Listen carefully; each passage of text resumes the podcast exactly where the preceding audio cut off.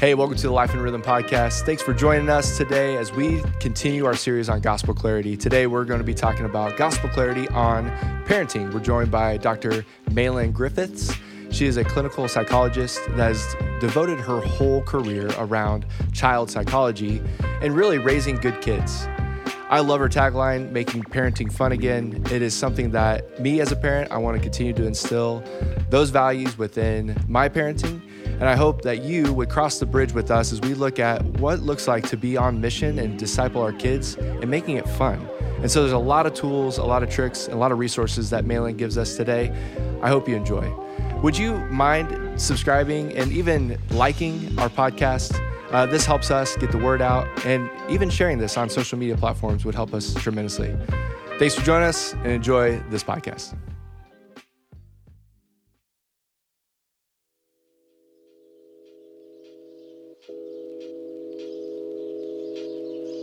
Welcome to the Life in Rhythm podcast, where we hope to equip rhythm communities to be formed by God, with one another, for the good of others, in the valley as it is in heaven.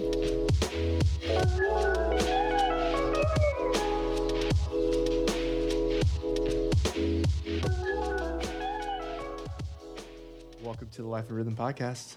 We're joined by none other, Doctor Maylene Griffiths. Good to see you. Thanks for having me. Are you excited? So excited. So excited. Can't wait. She's been just, she's just been like calling nonstop. How can I get on get the Life on in Rhythm podcast? Get me on it. Yeah, it's true. So we're in a series called Gospel Clarity, and we're focusing in on parenting this week. And I love your strategy, like the way that you talk about parenting. I have been able to witness you and Brendan, your your husband, parent your kids, and Um, just enjoy you um, as a friend first and foremost. Thanks. And then before we were even friends, like you came up with these activity cards. Yeah. That I saw online, and I got a pack. You might have been my first customer, and I think y'all were second. Wow. What? But you guys bought two. Yeah, we did. Dang, we love you. I more. just bought one. Twice as much. Twice as much. Yeah, I know. Slinging my merch That's before right. you even knew me. So we do. We'll have a link in the show notes for those cards, but we, we use those as a family all the time oh, and just practice those games and yeah. and like you've been advocating for, just making parenting fun and making uh, just having enjoyment as a family. Like we talked, um, and we've talked about this in a lot of different episodes, but just how much formation happens within us as as parents. Like we talk about like. Hey, we want to look more like Jesus um, quite often on our on our podcasts, and the people that are closest to us help us in that. They also are the ones that show us uh, very clearly when we're messing up and when we're not getting it all right. And so um, I would love to just hear a little bit of your backstory on how you got into clinical psychology and like just kind of the journey. Um, Did you always want to do this as a career, or where did it start? Yeah, that's a good question. I mean, I, I think as a young child, I always knew I wanted to make the lives of kids easier. Mm. I didn't know what that looked like. Mm. Um, so I initially thought it was being a pediatrician, and I would pretend to be sick at school so I could go see the pediatrician and hang out all day, and they didn't love that. So that didn't go over well with anyone. Um, so in undergrad, I was doing pre-med, and I hated it. I really hated learning about the muscles and the bones, and I was like, just this is just not it. Um, so I was a big brother, big sister mentor to a little girl who was tormented by her family for wanting to go to school. Mm. And that really shaped my idea that I wanted to make her life easier, and ways that I could do that was through pulling out her strengths. So then it kind of shifted into a strength-based approach of helping bring out the strengths in other kids. Um, and so then through training, I was like, well, I want to work, I want to work with the toughest kids. So I worked inpatient units and residential units and wow. with the toughest kids. I mean, the kids that had been sent home from, or been kicked out of twenty, thirty foster homes. Wow. Nobody wanted to work with these kids. And those were the kids I wanted to work with. So um, really getting to see those kids. And, you know, with that comes so much. It comes so much things that have been tried and failed. It's home placements that have failed. It's meds that have failed. It's therapies that have failed. And you just get to a place where people are feeling really hopeless. Mm. Um, and so being able to see the strengths in those situations really kind of shaped my future in psychology. So um, I don't know that I sought out to get a P H D in psychology. The end road required that. So mm. so I just kept going to school, much to my husband's dismay. I was like, we're just going to keep on riding this out. Um, so like eleven years later, total, graduate, you know, undergrad, master's, P H D, residence, internship, training, all that stuff. Um, oh. And throughout all of that, I focused on assessments, which is kind of a strange pivot, but I always felt an interest in meaningful data. So mm.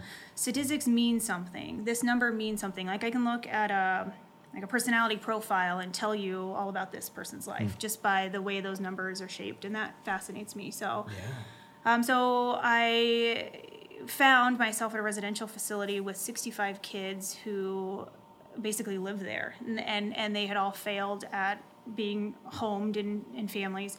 And none of the kids had ever had an assessment. Nobody had ever found out what those kids were good at. Nobody had ever found if there was learning disabilities or mm.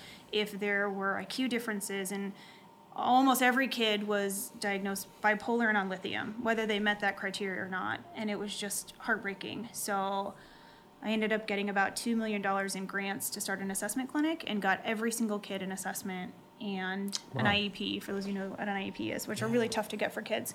And then that kind of launched off from there. So I have an assessment clinic in Gilbert where I specialize in strength-based assessment for kids.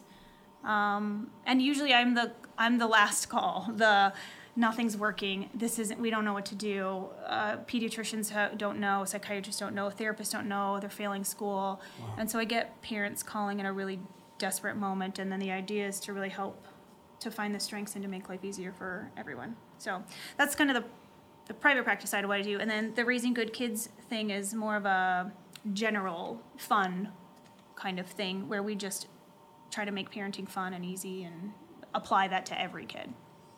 So how did that start? Tell us a little bit about making parenting fun. Because yeah. that's not something that's commonly, it's not a phrase I hear a lot. First time I've ever heard it. Is it? I know. Well, it's off of that. I mean, so I had this idea of what parenting would be. And I think we can all think back to when you found out you were going to have a kid. We're like, oh, and I remember like the baby shower and like the, the you know, oh, we have this new, and then you kind of get in it and you're like, this is not, this is not as much fun as I thought it was going to be. um, and I have a, a three-year-old and a seven-year-old, so we're in the trenches right now, and I get it. But what I have seen in working with really tough kids is that when you work from a defensive standpoint or a reactive standpoint, it's so much harder. It's really, really hard to constantly be reacting to behaviors versus going the other way where you're you're front-loading skills. You're teaching kids skills before that they know they even need them. Hmm. We're talking about honesty before they get caught lying. We're talking about ambition before they quit the team. We're hmm. talking about how to be a good friend before they even see the new kid in class. So kind of parenting from that angle is so much more fun and rewarding. Mm. It allows for really good connection. So Raising Good Kids kind of got launched off of that idea that I'd rather see your kid now mm. than see them in my office ten years from now when we could have tried all this stuff ahead of time. Absolutely. Man, I think that's so valuable for kids to see, one, a proactive, intentional approach to parenting, instead of what often for me is reactionary yeah. to something that one of my kids has done. Um, or or even just like coming from uh, trying to overcorrect what how I was parented, yeah. you know, and mm-hmm. trying to maybe do some, instill some values and things that are like, hey, this, like we're Everett's and we do this. And yeah. like, this is something that I really appreciate about my parents doing, but also here's some things that, you know, my parents did that I, I definitely don't want to do. And so I, I sort of maybe swing the pendulum yep. the other way. How have you, um, and you can take this as personal as you want and kind of navigate just how you have handled your own upbringing um, as as you've filtered through how you were parented and then how you instill some of the values that you've gained, learned, and then incorporated into your own family. Yeah, a good question. I I think for me, it's always about balance. So I know you said like the pendulum, mm. like, all right, I was helicopter parent, so now I'm just going to let you run wild mm. versus and no one was watching me, so now I'm on you like a hawk. Like really kind of knowing at what side of that pendulum you were either raised on or you were missing and then trying to be in the middle of that. Um, for me, the word unconditional is what kind of is, is what I visualize, and the idea that I would love for my kids to know unconditionally, no matter what. And we read this book, No Matter What, mostly when my son's having a tough day. What is but, the book? But it's no matter what, no matter how grumpy you are, no matter how bad of a day you have, no matter if the whole, if I mean, literally outside of like death and fire, I love you. No, and I no guess even what. in those contexts too, like I'm here no matter what, like mm. no matter what happens, I know that you went into this with a, with good intentions. And even if you didn't, we'll, we'll walk that back and we'll figure it out. But I love you no mm. matter what. Um, and I think, and I see that, uh, I guess I see that my kids know that, because I'll see my son when I pick him up, and I can tell it's been a tough day because I've checked my email. And I can just see in his eyes that it's been a tough day. And he'll look at me and be like, no matter what. And I'm like, yeah, buddy, no matter what. Dude, it doesn't matter. That's beautiful. And so that, I mean, at seven, I want him to know that at sixteen and at thirty and at, you know, four, whatever. So cool. No matter what, I'm here. Gosh. So.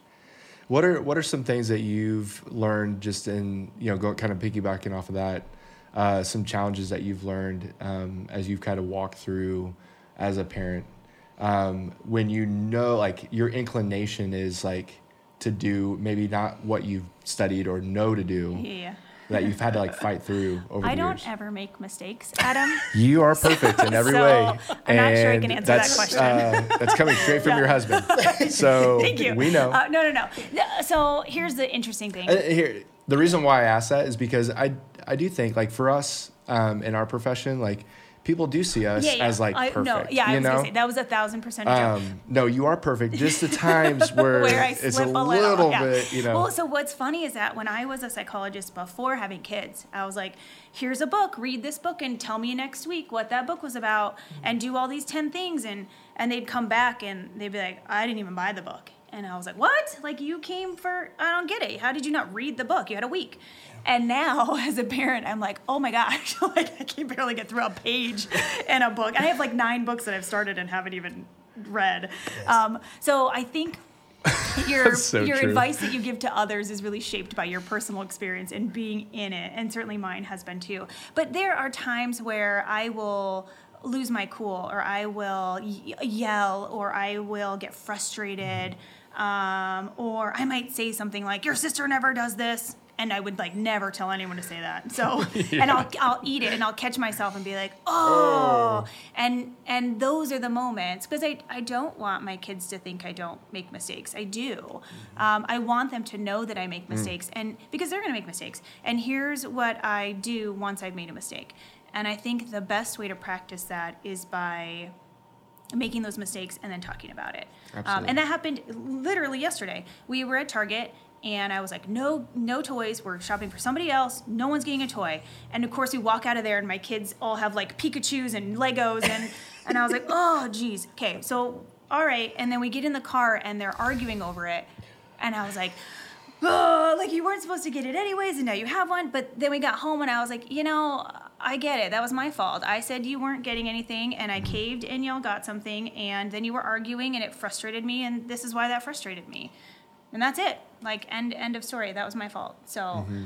I think, you know, the ability to own up to it and to apologize when we make mistakes is Absolutely. a huge, a huge thing that we need to incorporate more. Absolutely. That's good. How how do you apologize? Like, what's the um, maybe encouragement or um, some advice you get on apologizing? We don't necessarily apologize well. Yeah. As in, in my experience, there's a lot of times where... Um, we were talking about this earlier, like we're yeah. all saying like, oh, I'm sorry you felt that way. Yeah, oh, you know, it's like, don't say that. It's like yeah. the, the scapegoat of apology, right? yeah, it's yeah. like not an apology at all. Yeah. It's just a slap in the face. Yeah. But uh, as, uh, you know, this is obviously a generalization, but as a society, we do struggle with owning up to our mistakes, and yeah. we do struggle with saying, I'm sorry. Yeah. And we do struggle with, I mean, we'll bury yeah. just stuff, right? All the crap that's gone on right. with a relationship, and we'll just, it's kind of fight or flight, right? And if it's like, well, you've done this too much to me, then I would rather just pull out of the relationship than to apologize to you. Or I'd rather blow up on you and just give you everything, right.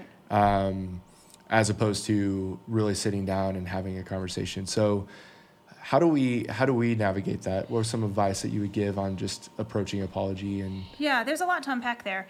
Um, I think I got, got this visual like a balloon flowing up, uh, filling up. I think sometimes if we don't apologize, what we're doing is just stuffing that balloon. Mm-hmm. We're stuffing it and stuffing it and we're stuffing it, and it just gets so big. So I really like to think of apologies as a way of like letting some of that out of the balloon so that it stays manageable and it doesn't explode.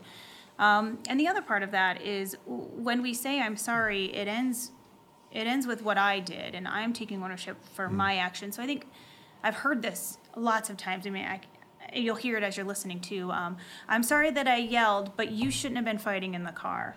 I'm sorry that I yelled, but you made me so mad. I'm so, you know, so, so the, I'm sorry that I mm. blank doesn't even get heard. What gets heard is uh, the, what the other person did. And, and I think that at some point we should just own up to the way we behaved. Mm. Um, I also like to do it when things are calm and when someone's ready mm. or give them the opportunity to accept the apology. So I'll even go to my kids and go, um, hey, Uh, I, I lost, uh, you know, I got a little upset in the car. I'd like to apologize to you. Are you ready to hear it?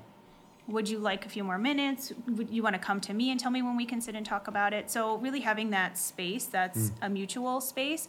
Um, I, I've, I've been in times where someone's tried to apologize to me and I'm like, I'm not ready for it right now. And I think we need to respect that in our kids too. And then the, the last thing I was thinking about is the word amends. So um, one of the things that I do with kids is how do we make it right when we've made a wrong. Mm. Um, and part of that is making amends. And the go-to that everyone always says is, oh, I'm going to say I'm sorry. Okay. Maybe the first time or the second time.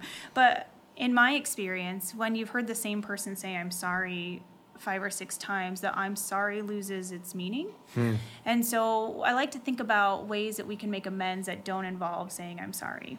Um, can you help your sister do her chore? Can you help me cook dinner? Can you make a card for someone, your teacher? Can you, I mean, if it's your spouse, can you set aside some quality time with them? Mm. Can you, so like, what are the, what are the next steps besides just I'm sorry? Because I think we, those words start to lose their meaning after a while too, if there's no action behind them. I think that's a beautiful picture of what might be, I mean, what might really give hope to older parents who have older kids mm-hmm. where they've messed up for a decade or two, and then now they have a twenty-five-year-old, and they yeah. don't know how to repair it, and they've said, I'm sorry, I'm sorry, I'm sorry. Yeah. And so instead of thinking, how can I have this conversation? Yeah. Mm. Again, maybe the a cool, prayerful answer question could be, how can I make amends? Like, what steps can I actually take to have a more robust reconciliation mm-hmm. in this moment? Like, what card? I mean, I think that's a good practice not only for a seven-year-old, yeah. but for a seventy-year-old. Right. Yeah. And it can look as simple as, I'm sorry I wasn't here for you, and here's how I'm going to show you that, X, Y, and Z. With and then, no excuse. Yeah, and then do it. Not, I'm sorry I wasn't here for you, but you weren't here for me either. Cut that out. Yeah. I'm sorry I wasn't here for you, and, and here's how I'm going to show you that I mean that. Yeah, it's so Done. Good. I was just, uh, it's really the difference between a genuine apology and kind of a sideways accusation. Yeah, yeah. Mm. But we front load it with I'm sorry. Yeah, yeah, yeah. No, we got to get out of the habit of that. And I think it's just like a new muscle. The more you do it, the better you get at it. The first time you apologize to someone, if you haven't done it in a while, it's going to feel weird. And mm. the second time it feels better. And the third time it just comes natural. It comes easy. Yeah, that's yeah. good. Yeah, that's really good.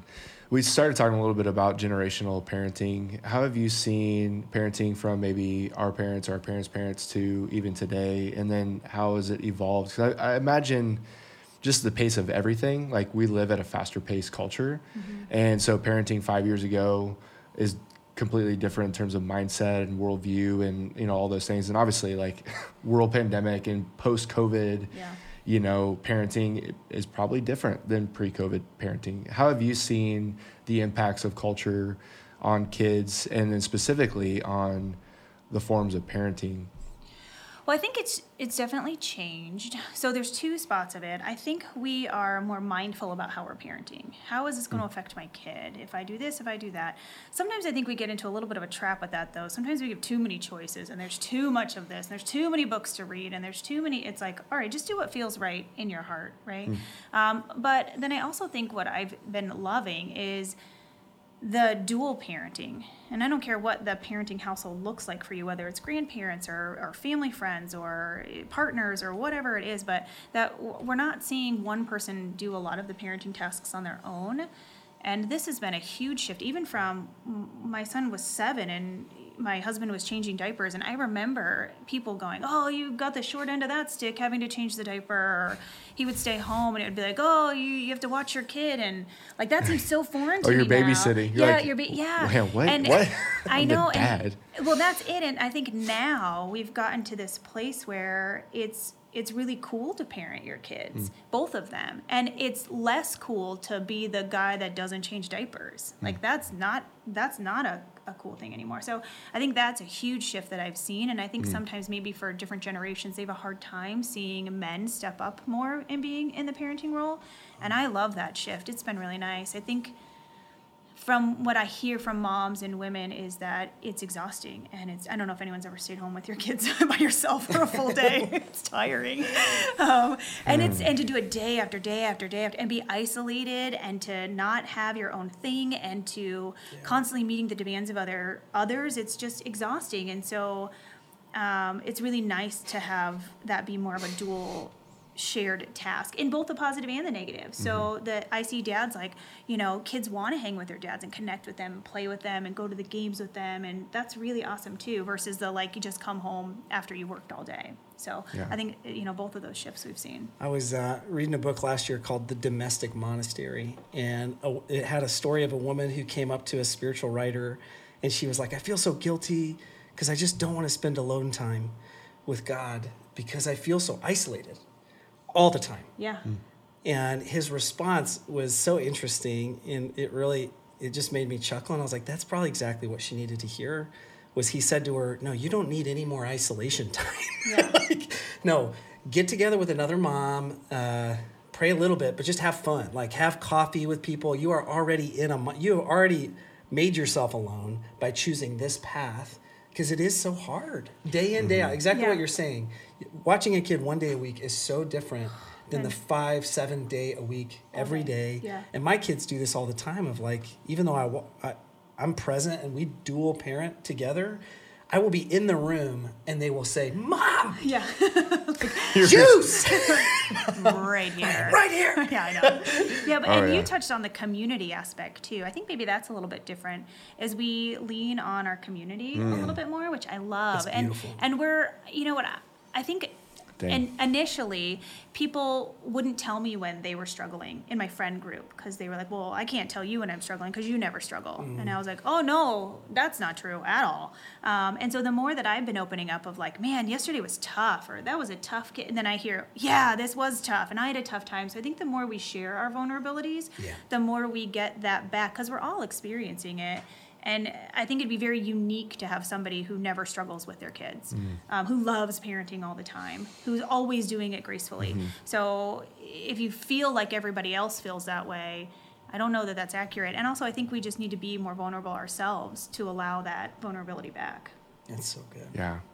There's a couple of things that came to my mind when you're talking about community. One is, um, Sharon and I have talked a lot about this, like, with the people that we choose to have in our home yeah. is it, the filter is not if we like think they're fun and cool, but like how, how, like what kind of values do they uphold and yeah. what are the things that just by proximity, they're going to be teaching our kids mm-hmm. by, you know, them coming into our house. Mm-hmm. And so how much of that is a conversation that you guys have with just one setting that those values and, and then um, kind of going like, going a little bit back, um, one's establishing values as a as a parent or as parents and mm-hmm. as a family. Um, what are some of those values that you guys uphold? And then two, how are you intentional about co-parenting? Because there is a bunch of intentionality, because the default, whether we like it or not, sometimes is one or the other from kids. Yeah. And so how are we intentional with, you know, really living that out. Well, and so on the values, I, as a psychologist, a behavioralist, I always link behaviors to values. I think that's mm. really important as a foundation. So um, whatever your values are, we need to know them. We need to identify them. They can be evolving, but let's say kindness is a value mm-hmm. of mine and my family's. What behaviors align with those values? So if we see a neighbor is sick, we help them out. If my son sees someone fall on the playground, the behavior would be to help them up, invite them to play. Mm-hmm. Um, and so, you know, let's say honesty, integrity is a value of our families. So telling the truth, even if we're going to get in trouble for it, that's one yeah. of our values. And when we see behaviors that are inconsistent with those values is when we talk about it. It's not bad. It's not, we're not in trouble or there's not consequences. It's just, I heard that kindness was a value of yours, but then I also heard you pushed your friend. And those mm-hmm. two things don't go together. So tell me more about that. Mm. And really, it's a conversation. So mm. I know that honesty is a value of yours. You want to be known as someone who's honest, that's important to you. Yet when something was missing, you lied and said you didn't do it. Mm. Those two things don't match up. So I need I need to know more about that. And really, then it becomes a choice of, am I going to pick behaviors that align with my values? Mm. Or not, you know, and, and the other part, and this could be different for everyone, my values don't have to be the same as my kids. I'd like them to, some of them to be, right? Mm-hmm. But I think it's really important that we have those individual values, we have family values, we have mm-hmm. community values, but that there can be layers to those That's and good. That they may not always be the same. Yeah. Um, I, I mean, just by nature, they'll probably overlap a lot, but they don't always have to be the same. And even for my son, I mean, there's times where he's like, kindness isn't a value of mine. And I'm like, all right, I'll go with you on that. But good luck making friends, you know? Oh, yeah. So, you know, honesty is not a value of mine. All right, well, when things go missing, guess who we're looking at? Mm-hmm. You know, so there's a reason we have those values because that really helps us to navigate relationships. So I think we get to choose what values we have, and then we also get to choose which ones we don't have. And then that sort of shapes how we, we yeah. move through things. Do you, do you feel like at this age, um, he's able to, to grasp at, or at what point yeah. was it kind of like, well, uh, we're going to instill these values. This is, this is definitely my value yeah. that I'm imparting on you yeah. as you learn. We're pretty intentful about it. The nature of mm-hmm. being the child of a psychologist is that um, we talk about it. Imagine. I know he's, he's going to get a lot of therapy. I've got some good ones for him to see. He's on the wait list. Uh, just kidding. No, but so at dinner time, we talk about what our values are. And I might not use that word value when they're younger, but since he was three or four, we've yeah. talked about what's important mm-hmm. to us, what's important to our family. Yeah. And when I see him doing those values, I'll use those words. I saw you pick a friend up who fell. Kindness is a value of yours. I can mm. see that. So I use those words very intentfully as we're just as part of our vocabulary. Mm-hmm. Um, it, you told the truth. You could have definitely lied to me and you chose not to. Honesty is a value of yours. I see that. So using that in our everyday language. I think Has that always been common. Natural to you to to see it and then call Say it out? Because I feel like that yeah. is such a muscle that we, like, yeah. I think for mo- for me, I'll just speak for me. Yeah. I would rather g- give a lecture on kindness, right? Like, yeah. here's a, you know, going back to your okay. reference yeah, of the yeah. book, here's yeah. a book on kindness. Yeah. Or, hey, hey, let's, uh, here's a cartoon on kindness. And, yeah. like, So, the, so we content dri- drive, mm-hmm. right? Yeah. A value. And we think, okay, if we can just instill the knowledge yeah. of kindness, then therefore they will be kind. Mm-hmm. Have you, you've talked to teenagers before? I feel oh, like, yeah. okay, okay. So my experience I, with geez. teaching these things is that I'm, I have like a thirty second window before they're like, merp, you're off. Yeah, you're right? done. Yeah, you're out. yeah. So I try to jam it in as fast as I, you know, but my experience in working with the toughest kids is I'll walk into a room with a kid who's been in a hold for an hour, who threw chairs through windows, who's been hurting themselves by them, you know, in a room, head banging, and I got to come in and talk to you about this, mm. right? So my my lecturing is is muted. And how can I very quickly, when I see that same kid pick up a piece of trash, go, oh my gosh, integrity and honesty is a value of yours. You just, you could have walked right past that and you picked it up. Mm-hmm. That thirty seconds is more meaningful than if I sat down with an hour and said, yeah. let me yeah. lecture you on honesty, right? So, I mean, if I have a kid who is struggling, being a, what we might call a bully at school, struggling with, you know, seeing someone in need, struggling with compassion and empathy, and I go do a school observation and I see that kid reach down and help somebody up on the play structure. and I say, oh my goodness, I knew it. I knew that kindness was in you. You look what you just did. That right there will stick with that kid. Oh. You know, and so I think it's those moments yeah. where I just, you just kind of get used to like catching kids when they're being good, catching yeah. adults when they're being good, catching, you know, catching. I was going to say we all need that. Absolutely. Yeah, yeah, yeah. And because sometimes we might think it. I've gotten really good. Maybe this is a muscle I've like at saying it. If I see someone in the grocery store and they're like trotting along with their three-year-old, we know how hard that is. I'll be like, look at you. You're doing You're it. You're doing it. You went down aisle ten and you got everything you I need needed. You just to follow me around. I need Maylene oh, in my life. Look at you. Just oh, yeah. words of affirmation. affirmation. That's true. That's true. I love love language. Just. Yeah. But because if you think it, say it. I'll even, like, if you see Gosh, someone, that's so true. Love those shoes. I did not do that. That's amazing. Yeah. yeah. There's yeah. a disconnect between here to here. I no, just, I'm it. like. Just say it. Shit, my, my wife, Sherry, is like, uh, I, I'll be like, oh, yeah, I totally thought that. Yeah, yeah. She's like, you didn't say Gotta anything. Say I'm like. But I but thought I it? it. Like, is that yeah. count? No, no. Is that does give it. me some credit there? No, no.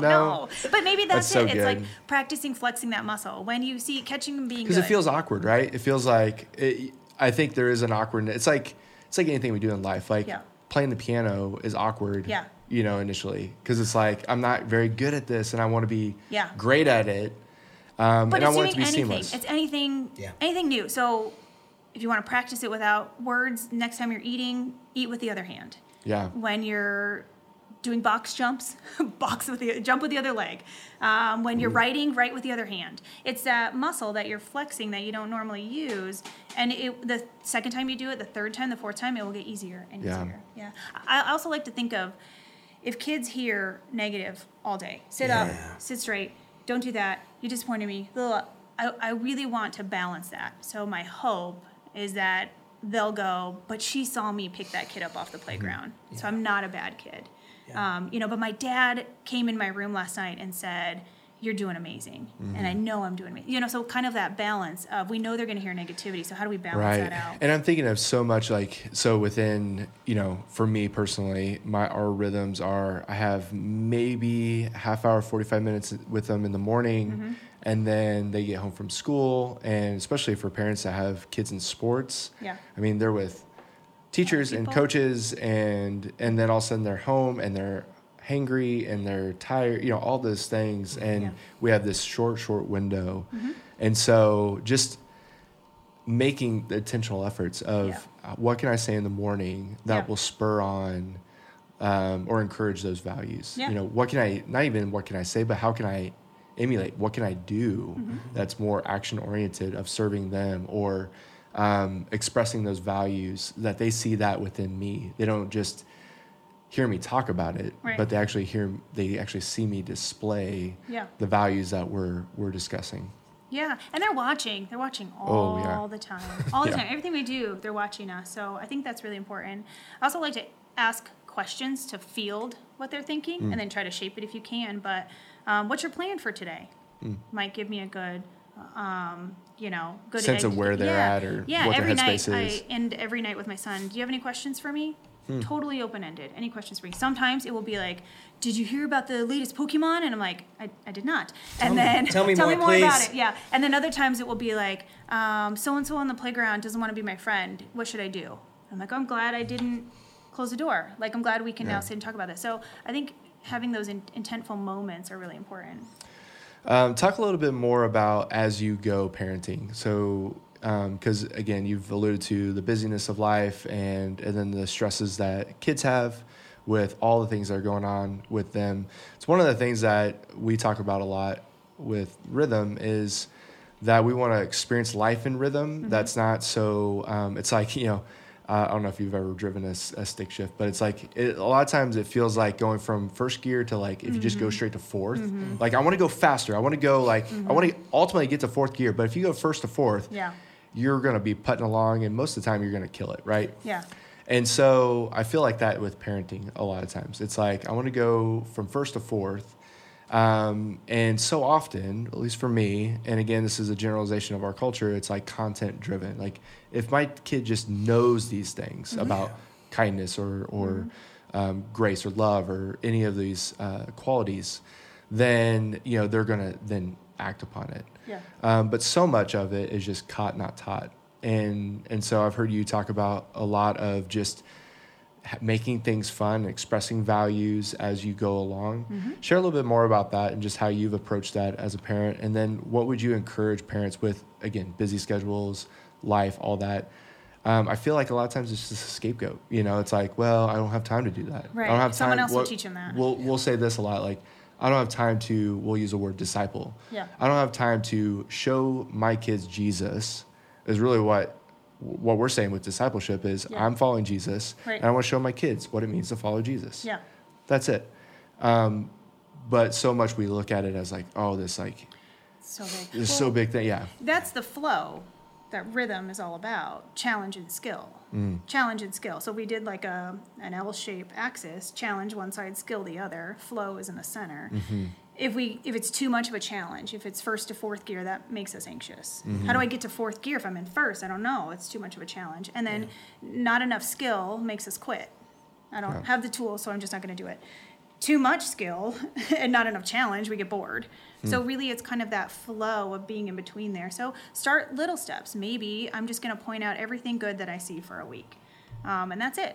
Um, and I'm going to see how that goes. I'm going to be, how, here's my favorite one that parents get real anxious about.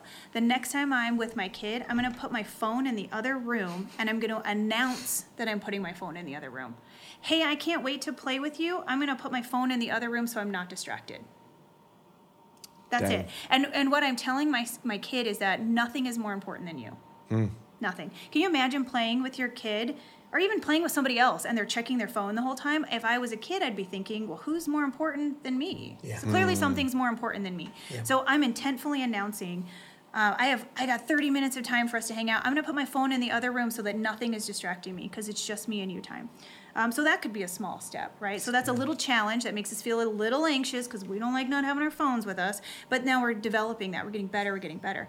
Now I can go an hour without it. Now I, you know, I don't even need that. So just trying your best. And we do. Um, so we practice these little skills when we're out, but we make it a game. So my kids don't know that they're learning it. We're just doing it. So um, target checkout. Is Target in general is tough for me. It's a crucible. When yeah. it comes to impulse Target. Control.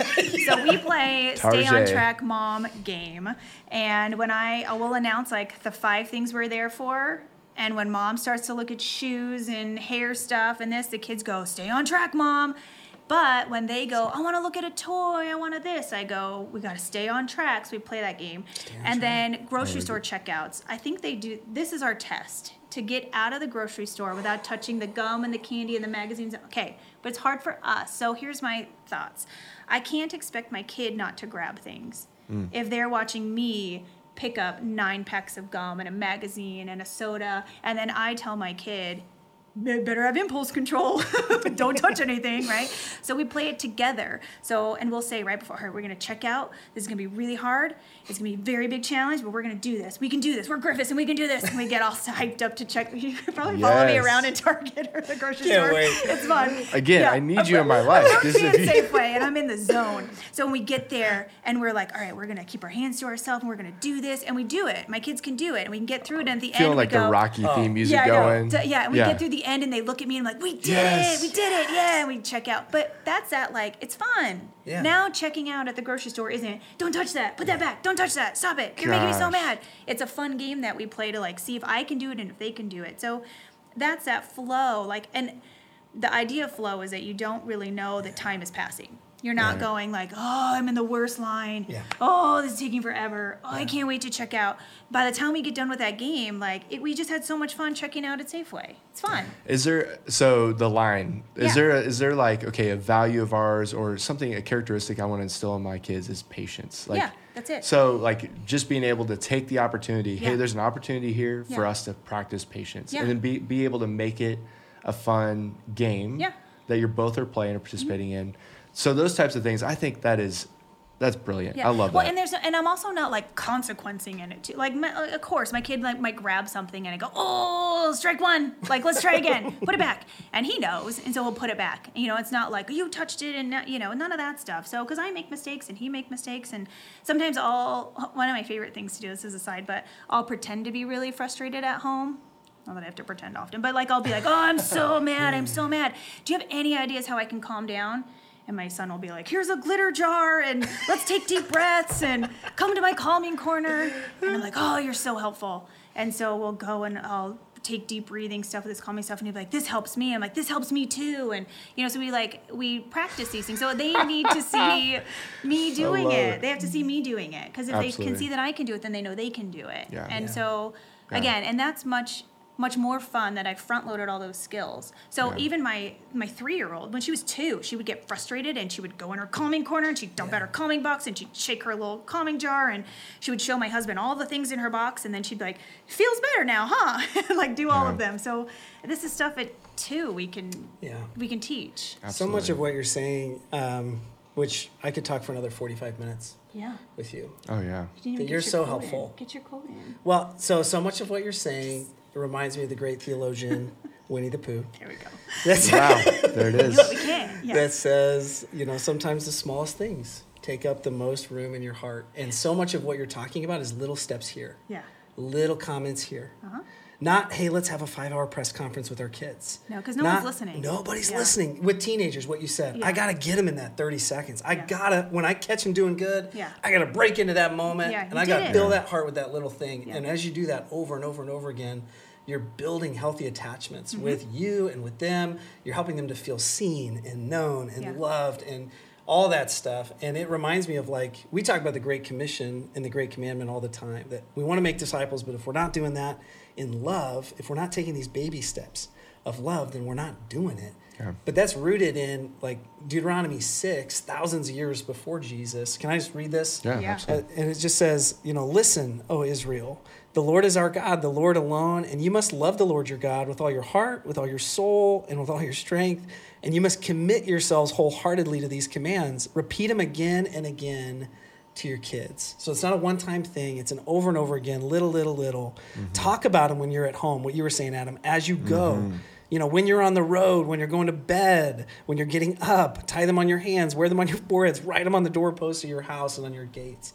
It's this idea of, like, let's create an environment as we go through life, whether it's Target or we're on we're in a van ride home and we just had a chaotic day. Yeah. Let's create little moments where we're cultivating spirits of love at home. Mm-hmm. Where all, like, every single one of these kids matters.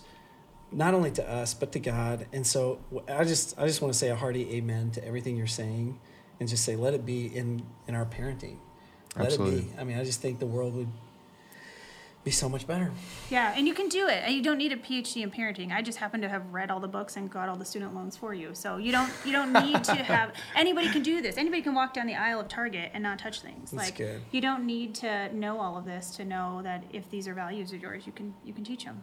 So grateful for what you yeah, do. Yeah, absolutely. I think this is um, just remarkable. I was talking to you before we got on. Uh, you know, when I listen to you talk about parenting, I see you parent. I see so much. Um, if Jesus was a parent, I see that in you. I just affirm that. Like, the way in which you parent is not shame-driven or guilt-driven. It's not this wrathful vengeance like, hey, you're going to do this under my command, and if you don't do it, then this is your consequence.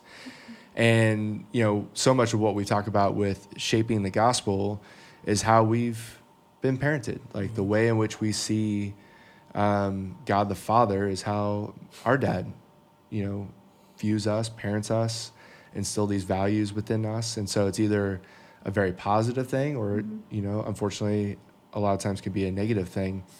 Um, and that's the disconnect, right, is when... we say as parents, do as I say, not as I do. Yeah. Oh. And, um, you know, we talk a lot about Jesus and we talk a lot about, like, going to church and we yeah. talk a lot about all these things, right, that are, um, you know, quote unquote values of ours. But I don't know if you can call them values if you don't emulate them, yeah, you if you don't do practice them. them. Mm-hmm. Um, and so they're values because they're, they're things that we...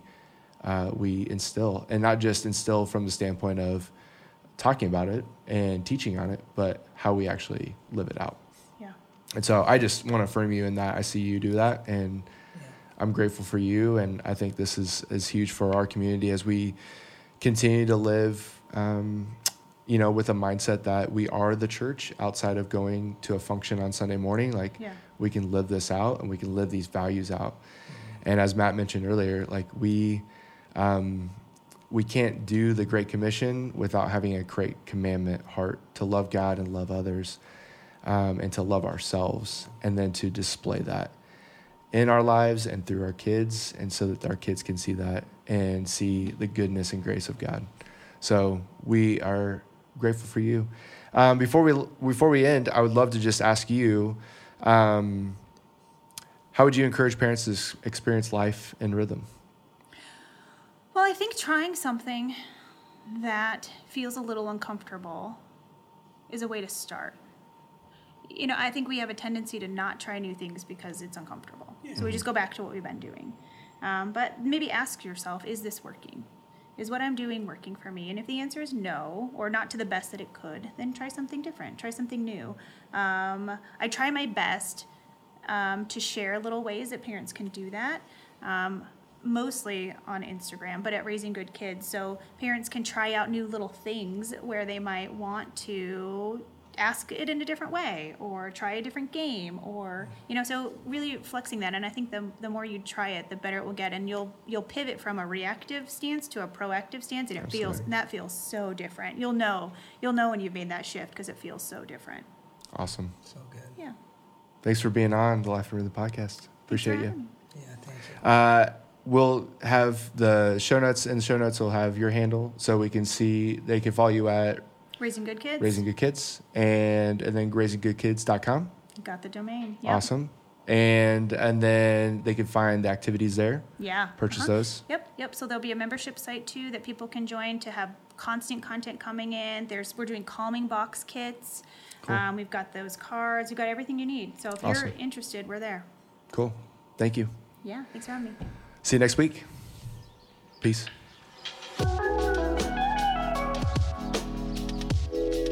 Thanks for listening to this episode of the Life in Rhythm podcast. We are on mission to live freely and lightly with one another for the good of others. Peace.